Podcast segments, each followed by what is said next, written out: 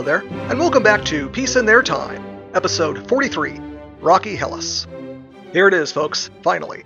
The last nation of Central Europe that I'm going to cover Greece. And yeah, I know Greece is more of a Southern European country, but if you strictly look at it as an East West thing, then they definitely belong in this club.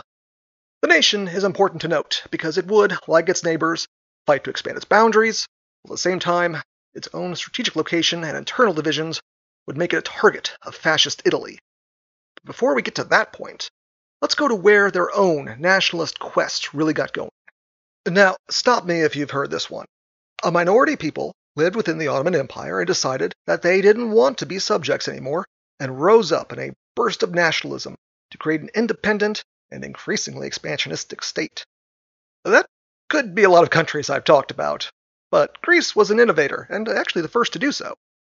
The Greeks, fired by ideals of liberty filtering in from the West, launched an uprising in 1821 that secured de facto independence in 1829. The young nation immediately fell into such internal chaos, though, that the great powers took it upon themselves to appoint a German noble as their king in 1833, and the nation became fully independent under Otto I. It might be curious that all these new Balkan nations imported German nobles to act as their monarchs, there was a rational explanation. Remember, Germany didn't unify until 1871, and before that it was a patchwork of minor principalities, all ruled by nobles. So it was just convenient to import a German. There were just so many of those families running around at the time. Now, Otto brought with him Bavarian ministers, who asserted their own authority over the native Greek officials, which did not go over well with the local populace. For years, it would be a cadre of Germans who laid the groundwork of the Greek state from above, which might not have been the best outcome for the average Greek, as the process was not terribly representative, and actual Greek concerns were not taken into account. This would have very long term ramifications, as Otto and his team were looking to transplant whole cloth a distinctly Western European style of bureaucratic government onto a society that had developed in a different direction over the centuries. It was going to cause a lot of instability and culture clash over the next hundred odd years and beyond, as the system was alternatively reinforced and undermined depending on which way the winds were blowing. There was also the fact that most Greek speaking peoples still lived outside the nation's borders, scattered about the Ottoman Empire. It also left the actual Greek kingdom a small and stunted nation, badly impoverished and at the mercy of its great power patrons to get along in the world. Expansion was seen not just as a nationalistic mission, it was a necessity for long term survival. The Greeks' first attempt at this occurred during the Crimean War in 1853, when Russia invaded the Ottoman Empire. Greece encouraged an uprising in Epirus, a small region of modern Greece just south of Albania. A little problem with that the British and French joined in this war on the Turkish side and helped put down the revolt. They tut-tutted the Greeks and advised them against getting involved, so A for effort, but it was all ultimately pointless. Greece was obliged to focus its energies inward again. They eventually returned to the issue of their unpopular King Otto. Uh, that he was basically a proxy for Britain and France didn't really endear him to the people, and his inability to produce an heir was seen as a bad sign, as the Greeks really wanted someone raised in the country, and not just one of his very German brothers, to inherit the throne. So they wound up getting rid of him in 1862 in a rather humdrum coup that saw him and his German ministers packed off. This time, they brought in a Danish noble named George I, a guy who would be much more successful and enjoyed a 50 year reign.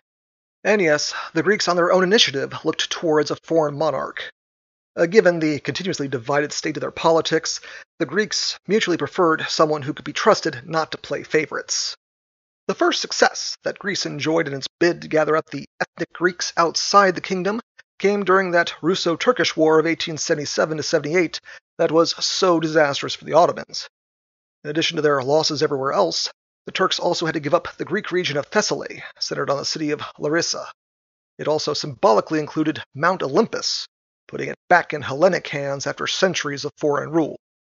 It was less than the Greeks had hoped for, but they had only managed to mobilize their army after the Turks had already been beaten, and so didn't have to actually fight in the war to get it. Still, there was a call to seize the so-called Great Island of Crete off Greece's southern coast. It was still in Ottoman hands, and an uprising there had galvanized hopes, both there and on the mainland, that it would unify with Greece. The great powers intervened yet again, though, and dashed Greek hopes to snag it. So, moving further into the Aegean was put on hold for the moment. To the north, prospective expansion became a murkier prospect. Uh, there were absolutely huge numbers of Greeks across the border, but they were increasingly mixed with Albanians, Turks, and South Slavs of all kinds. It wasn't going to just be the Ottomans that would be a problem, but the other emerging nations of the Balkans as well. And pressures were starting to build domestically as well. The factionalism of Greece never really went away, and their governments never lasted more than a year or two before falling apart. And the economy was only progressing in fits and starts. The nation was dependent on agriculture, which was not a great way to bring in wealth when you're a mountainous country. Expansion fell far below nationalistic hopes by the late 1800s, and it was apparent it wasn't going to be the answer for developing the nation's economy. An embarrassing bankruptcy in 1893 caused the nation's finances to be taken over by its foreign creditors. Think the International Monetary Fund, but with even less of a veneer of wanting to help you, and you have the idea. Things were looking rough, and dramatic action was demanded to reverse the seeming decline that Greece was experiencing. King George opted to send his second son and namesake, Prince George, on a little boating trip with about 1,400 or so friends in February 1897. The Greeks had decided to take Crete in one swift shot and hopefully force the rest of the world to accept the change as a fait accompli. The great powers didn't take that lying down, and the UK, France, Italy, and Russia all moved into the island. Their intent this time was to give the island autonomy within the Turkish Empire, but self governing and under the protection of the powers. The Greeks might have been kicked off the island, but the public loved the attempt, and there was nothing more dangerous than a public that was really feeling itself. In April 1897, Greece decided to invade the Ottoman Empire by land. The war lasted all of a month, and the Greeks were thoroughly humiliated. 45,000 troops under the Crown Prince Constantine immediately fell apart upon first contact with the Turkish army, and only the intervention of the great powers, helpfully already on the scene, saved the nation from an occupation. These were bad years for the Greeks. Their economy was being run in distant capitals, its army was beaten, its political system was broken. There was a sense of nation and a destiny to unite it, but there simply weren't the tools available to carry out the mission. A disassociation started to occur within the populace. They were still patriotic Greeks, they simply didn't believe or have faith in their institutions. Which, given the circumstances, how could you blame them? The lack of opportunity at home, coupled with a population explosion, also drove a diaspora abroad, with hundreds of thousands heading across the Atlantic for America but an almost equal number didn't emigrate so far. For many living on the eastern coasts and islands, the shores of western Anatolia were right there. That region of the Ottoman Empire had space enough for many Greeks willing to trade nations. And they did. They migrated in such numbers that the region around the city of Smyrna, modern Izmir, became dominated by Greeks, something that, if you remember from episode 19, was going to have bloody consequences down the road. It was so extensive that the city of Smyrna itself grew to be over four times bigger than Athens. After decades of effort and misery, Greece proper was still something of a backwater in the Hellenic world. But if 1897 was the nadir of Greek fortunes, it was soon to see a reversal that could scarcely have been imagined. In Crete, the local government that was set up was extremely pro union with Greece, so regardless of who liked it or not, the island's inhabitants were ready to join up. Notably, a Cretan politician named Eleftherios Venizelos rose to a position of prominence as an ultra nationalist leader, calling for union with the mainland. Remember him, he's real important. And Greece got into the same competition of secret agents and brigands the Bulgarians got into over Macedonia. The rivalry between the two peoples grew increasingly fraught, and Bulgaria became an enemy almost on the level of the Turks. By the time the coup of the Young Turks had rolled around in July 1908, Greece was in far better economic and military shape, while the Ottomans were totally falling apart. Bosnia was annexed by Austria, Bulgaria cut the last pretenses of being independent, Albania was in revolt. Venizelos and the government over in Crete openly declared themselves united with Greece. While the government in Athens did not accept the union, having learned a lesson or two in caution, events were moving way too fast to control. The situation in Crete paralyzed the government as nobody wanted to pick up the responsibility of actually making a final decision on whether to accept the island or not. The foreign occupation of the island was set to end soon, and once the Turks came back, they probably weren't going to let a government which had just declared for breaking away remain in power. The army, meanwhile, picked up on the political paralysis and organized a conspiracy to insist on a series of demands on the government. They were dissatisfied with the weakness of the state and wished it to be reformed to more effectively operate. And by operate, I mean work against the nation's enemies. An actual coup was not needed. The officers merely presented their demands in August 1909, and the government dissolved itself and a more compliant one was installed. Uh, this pattern of behavior will become depressingly familiar. But the army didn't have the answers either, and their hopes of real change didn't amount to anything concrete. Except they did make one leadership pick that was going to help define Greek history for years to come. They imported Venizelos over from Crete. That might sound weird, but bringing a Greek from outside the kingdom to be prime minister did have some logic to it. In their choice of kings, the Greeks had deliberately sought out someone from outside their native factions. Why not now the Cretan hypernationalist? He quietly accepted the deal on the condition the military back off the government in the meantime, and it speaks to his own personal credibility that they actually complied with that request. A year later, in the August 1910 elections, he stood for a seat in Athens, won easily, and was quickly installed as prime minister.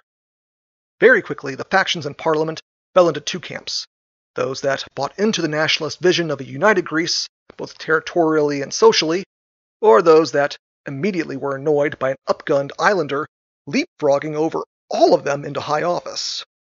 Venizelos recognized that the body was evenly split for and against him and convinced King George to dissolve Parliament after just a few months in December 1910.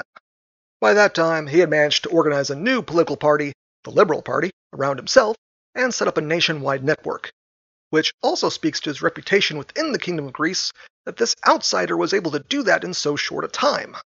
His opponents sabotaged themselves by mostly boycotting the elections. Uh, their justification was that the dissolution was technically not legal, but in practice, this just meant that Venizelos scored an overwhelming majority in parliament. And he didn't waste any time either, launching reforms and legislation at a rapid clip.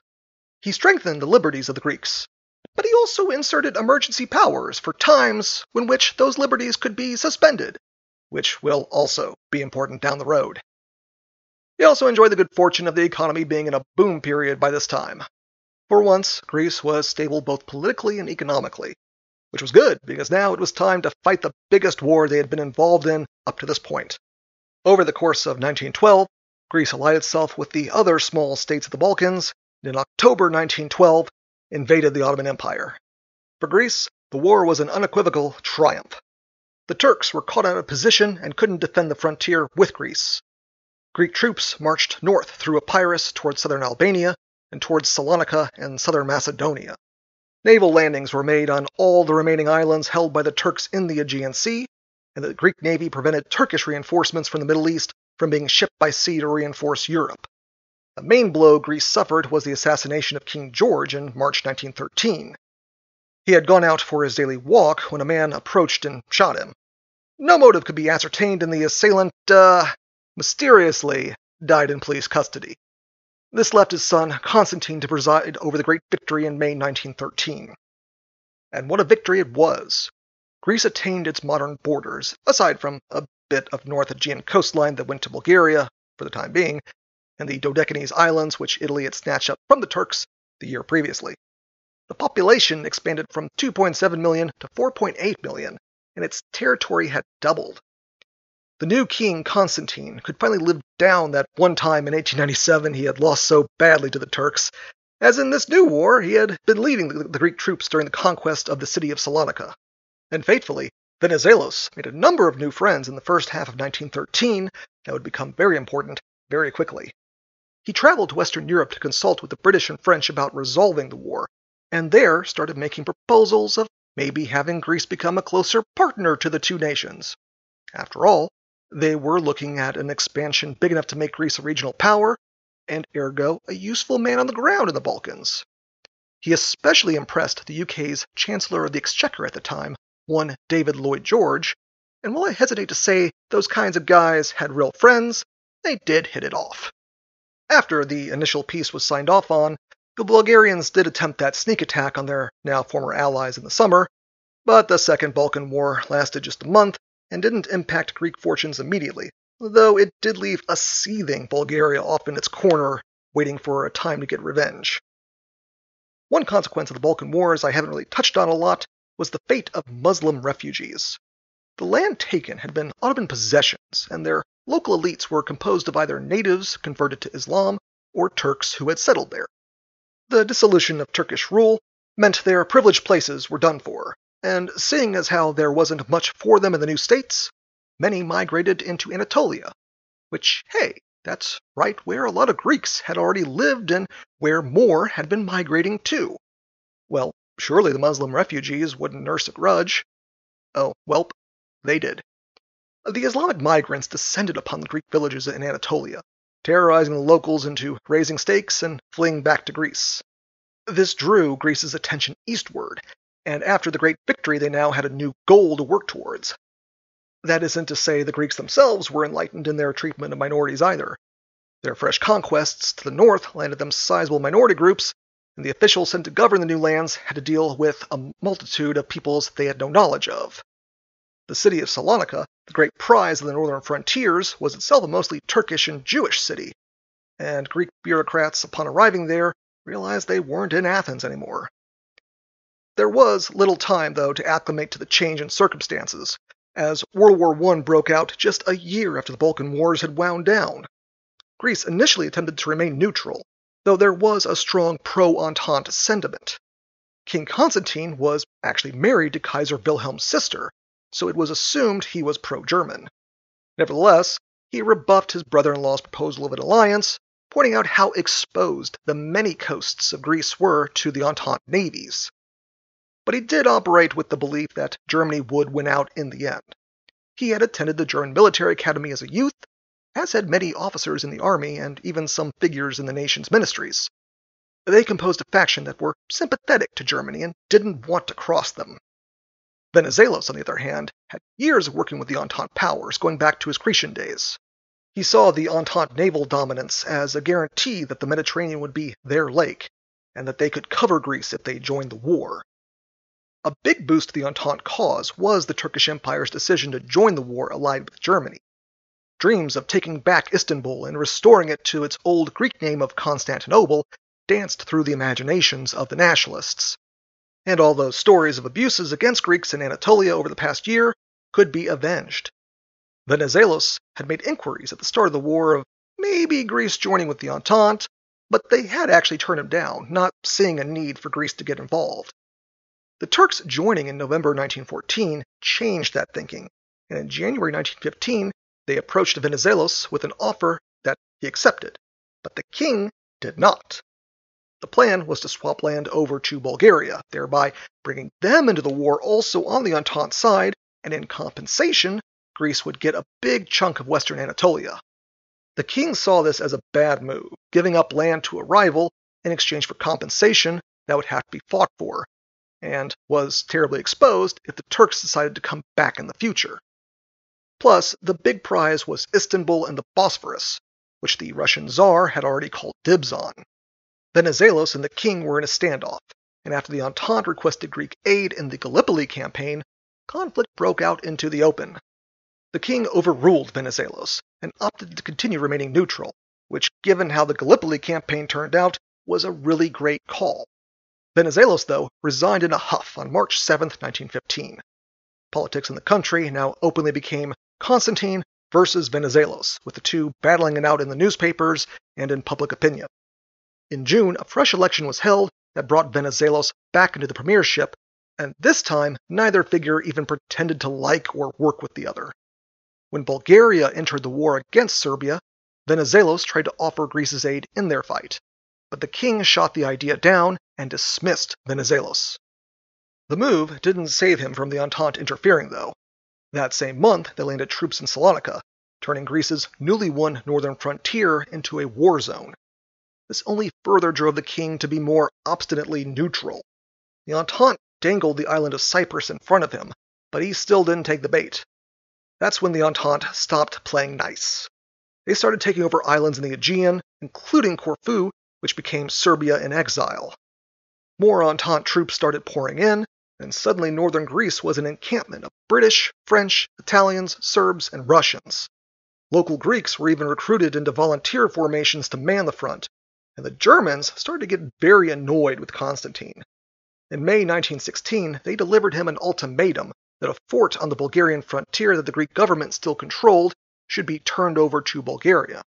Constantine complied, and this immediately set off the Entente against him. They delivered an ultimatum of their own, demanding the Greek army be disbanded and its government become managed by the Entente. With no way to resist without destroying the nation, Constantine gave in. Things didn't go the Entente's way, though, as the Greek public swung hard against this level of foreign intervention.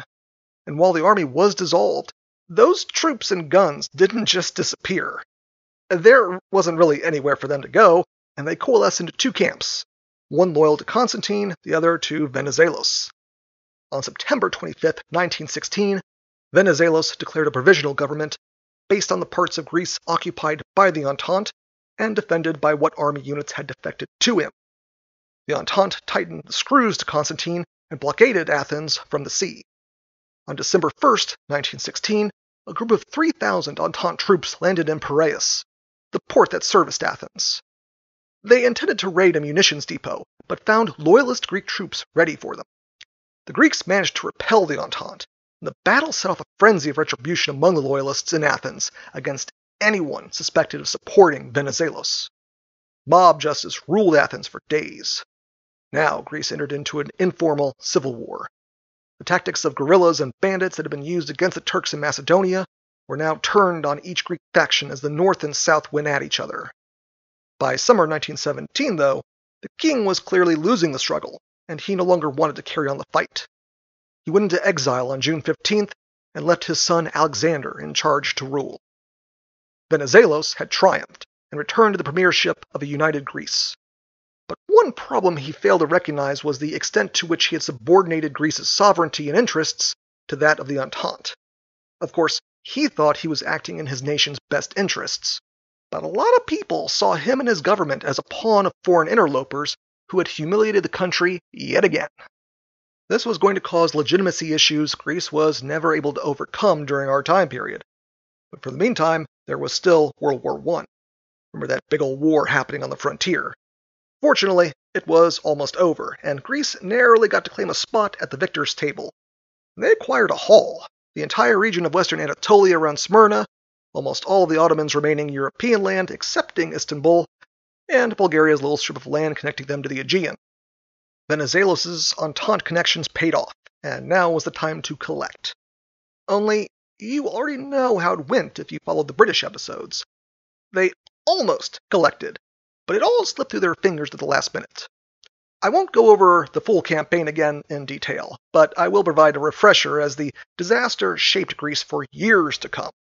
The Treaty of Sèvres secured the new land for Greece at the expense of the mostly defunct Ottoman Empire, and even before the treaty was signed off on, Greek troops landed in Smyrna in May 1919, which was at the same time that Mustafa Kemal was rallying Turkish resistance against anyone invading Anatolia, and also when he began his bid to finish off the Ottoman government and establish a distinctly Turkish one. Greece spent a year and a half making slow but steady advances into the Anatolian interior, Turkish resistance was more in the form of skirmishes and guerrilla actions at first, but as time went on, their numbers swelled the de- and the defense stiffened. Still, Venizelos pressed his generals to advance further and further to try and bring Kemal to the table and accept the Greek gains. But then, that pesky monkey that King Alexander kept as a pet went and bit his master, which caused sepsis to set in and resulted in his death. He had died on October 25, 1920, less than a week before the parliamentary elections scheduled for November 5th. This was critical to the fortunes of Venizelos and his supporters, as now the election became a referendum as to what would happen to the throne, seeing as how Alexander was childless. The Greek people at this point really didn't care for the seemingly endless wars, which had been going on and off now since late 1912. And of course, Venizelos' plentiful enemies didn't need an excuse to vote against him. The elections were crushing to his Liberal Party, and he took the hint and left Greece for Paris. The new government held a vote in December, and a majority of Greeks elected to welcome Constantine back to the throne. He accepted and returned to Athens from his own exile in Switzerland. The great powers, including Greece's main backer in the Turkish expedition, the UK, were not at all happy about the change in leadership. They hated Constantine for all the trouble he had caused in World War I, and so started backing off their support for Greece and their claims. And it wasn't like the return of the king healed any old wounds either. With Venizelos out of the way, the factions that deposed him immediately turned on each other. Constantine was not enthusiastic about the war in Anatolia either. He knew the people were fed up and didn't see a good way to wind the conflict down. But to turn back now would make it look like Venizelos was the only effective Greek leader, and he couldn't have that. Constantine gave the go ahead for an advance on Ankara, which was the capital of Kemal's government, and if captured, would hopefully force him to surrender. The Greeks spent most of the first half of 1921 advancing deep into the Anatolian interior. It was rough and hostile terrain with few roads, and in summer was burning hot. At the end of their supply lines, the Greeks attempted to break the last Turkish line of defense before Ankara at the Battle of Sakarya. The battle lasted three weeks, from August 23rd to September 13th. Both sides were in danger of being beaten as the Turks still suffered from shortages of equipment and ammunition.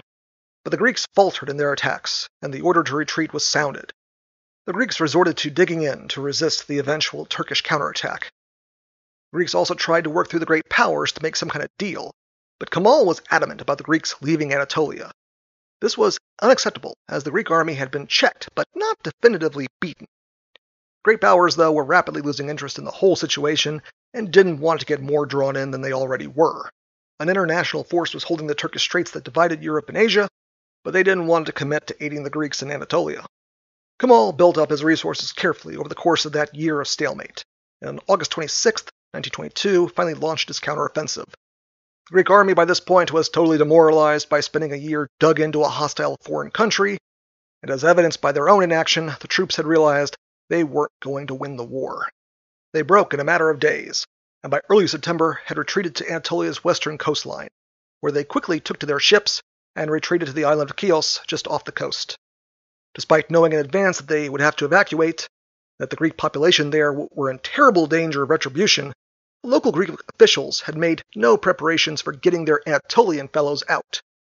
A rather cynical explanation was provided from an official in Smyrna who said it was better they remained and died in Anatolia rather than leaving as refugees to Athens, where they would undoubtedly cause political trouble, which just goes to show how the Greater Greece idea played in practice.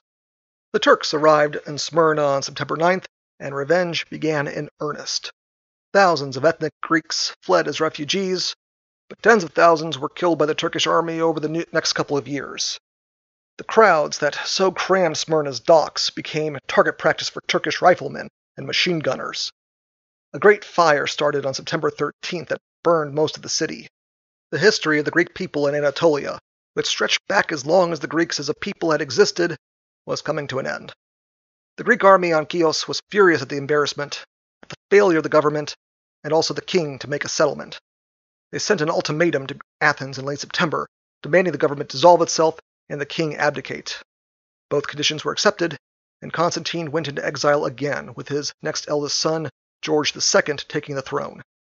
But the real power would be with the army now, as the troops were already moving into Athens. The soldiers called for Venizelos to return, but he cagily declined, not wanting to be too associated with a government dominated by the military.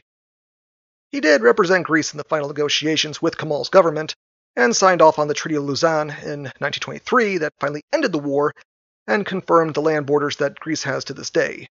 But he did so well outside Greece itself. The military government, meanwhile, rounded up six patsies that they blamed the so called Great Disaster on and had them shot.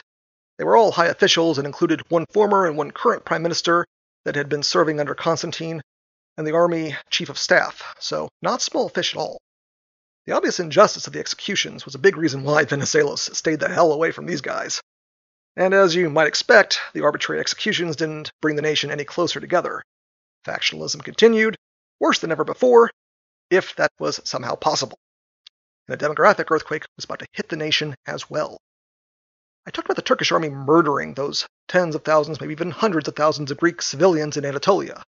Well, that still left hundreds of thousands more, and they weren't safe and the Turkish government didn't want them. So, as part of the Treaty of Lausanne, it was decided there would be a population swap. Starting in early 1923, 1.4 million ethnic Greeks were transferred out of Turkey and crammed into Greece, with less than 400,000 Turks being transferred the other way. This was a huge number of people for a nation so small, and was also understandably a disaster for the forced migrants, as most had to uproot from the only homes they had known and settle in what was a foreign land that was in no way prepared to welcome them. As a result, resettlement was a haphazard affair, with desperate communities from all over Anatolia blanketed over Greece. By the time the dust settled, a fifth of Greece's population would be composed of refugees. For decades moving forward, they would keep to largely separate communities, seen as outsiders among the old Greeks.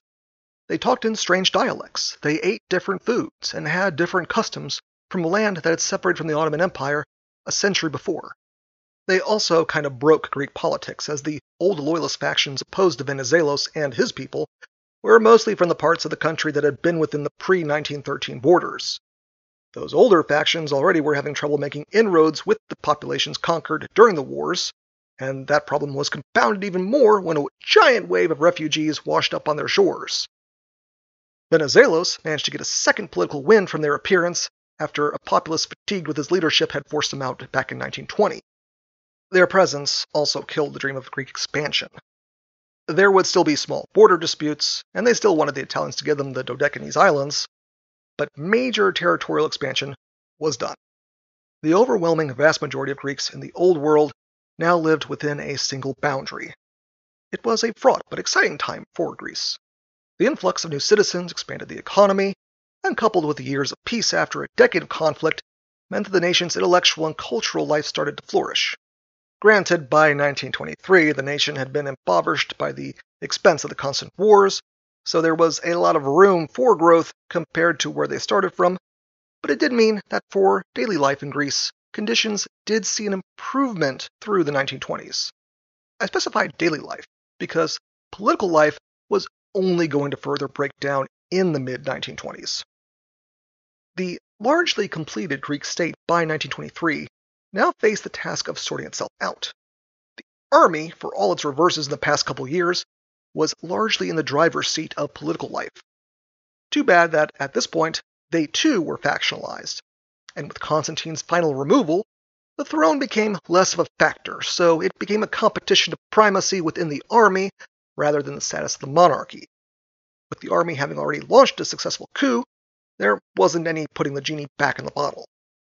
It was the wing of the officer corps that supported Venizelos and had broken from the monarchy that had seized power, and they had to beat back a counter coup by the loyalist faction in October 1923. The failure of that uprising resulted in King George II going into exile and the victorious officers demanding the monarchy be abolished. Venizelos returned to the premiership briefly in early 1924 and tried to rein in the generals, but they weren't taking orders from him, and he resigned after only a few weeks in office. A special constituent assembly was convened that carried out the army's wishes and abolished the monarchy. Greece was now a republic. George II would become a flag for the new regime's enemies to rally around, but he's going to be out of the picture for some time to come. The removal of the monarchy unfortunately did not solve any of the problems of stability or legitimacy, in fact, the manner in which it happened made it way worse. Prime ministers through 1924 and 25 would only last a few months in office before their coalitions fell apart, and the government was paralyzed. The army stepped in again, and on June 24, 1925, they installed Theodoros Pangalos, first as prime minister, and from July 1926 as self declared president. He immediately dissolved the republic and assumed dictatorial powers, but his talents as a politician were severely lacking, and he antagonized the whole establishment. In August 1926, a rival general named Georgos Kondylis launched his own coup and deposed Pangalos. While he acted as prime minister until December, everyone made it clear they weren't going to back him as dictator, and he reintroduced the republic. The political factions took a collective breath and agreed to chill out and work together, realizing how close of a call they just had. Pangalos had acted with a lighter touch or had been a better political manager, they might have had to endure dictatorship for a lot longer. They rallied around Alexandros Zaimis as prime minister for a year and a half, but over time the same old splintering reappeared.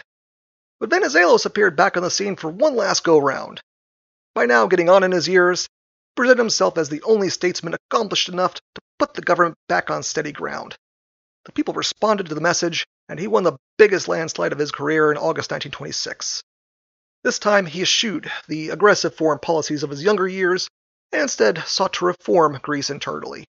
He established a social security system, finally finished the work of clearing the countryside of bandits, launched land reclamation projects, made farm reforms, the kind of things that read really boringly in history books, but to the actual people who had to live there during these times were very welcome actions. And given that Greece had gone through almost 10 years of sporadic war, massive demographic dislocation, and years of military coups, boring was terrific. He also worked to patch up relations with the neighbors. He reconfirmed friendships with Yugoslavia and Romania. Reconciled with Italy after their 1923 attempt to snatch up Corfu, and almost amazingly established a friendly working relationship with Turkey. Only the Bulgarians refused to break bread, but they really weren't in a position to be threatening anymore. There would be a cost, though, specifically with him normalizing relations with Turkey. With a fifth of Greece's population now refugees from that new state, they had not forgotten or forgiven the Turks for what they had suffered. They had supported Venizelos because he had traditionally been an expansionist, and they figured he was their best chance to either get their old homes back or at least extract revenge. Now they realized that wasn't happening, and there wouldn't be much of a reason to support him in the future. But those were storm clouds for another day, as Venizelos had put Greece on a more secure footing just in time for that 1929 economic crash to hit, which is where I will hit pause on this particular corner of the world for now. So, yeah, that was Central Europe. You probably picked up on some reoccurring issues that are going to cause trouble for everybody down the road. Politics were endemically chaotic across the region, internal violence was the norm, the majority of attempts at democracy ended in coups, installing a strongman to run the country, sometimes based on monarchy, sometimes not. Then there were the constant grudges over patches of land and the status of minorities. And since most of these countries were still mostly rural and could only be described as partially industrialized, they lacked the economic resources to modernize their countries. The takeaway I want you to get for the broad region is that this area was terribly vulnerable, as there were no effective protectors of the myriad of small states carved out after Versailles. The failure of the great powers to secure their own creations would doom the region to squabbling and predation in the future. And for all the problems of the 20s, which saw so much political instability and disillusionment, that decade was a time of relative non interference from the big neighbors to the east and west. That situation wasn't going to last forever, and Germany, Italy, the Soviets during the 30s and early 40s we're going to show just how inadequate the steps of nation building and creating a lasting peace had been in the region. And now that that's all squared away, let's take a break from Europe, see what's happening with the rest of the world. Okay, well, that's kind of a trick because we're leaving Europe, but in a world still dominated by empires, we won't be getting away from the Europeans themselves. Next week, we'll move on to the unfortunately massive British Empire, starting with an episode on its dominions which were basically the closest thing to offspring an empire can have. Join me then, and as always, thank you very much for listening.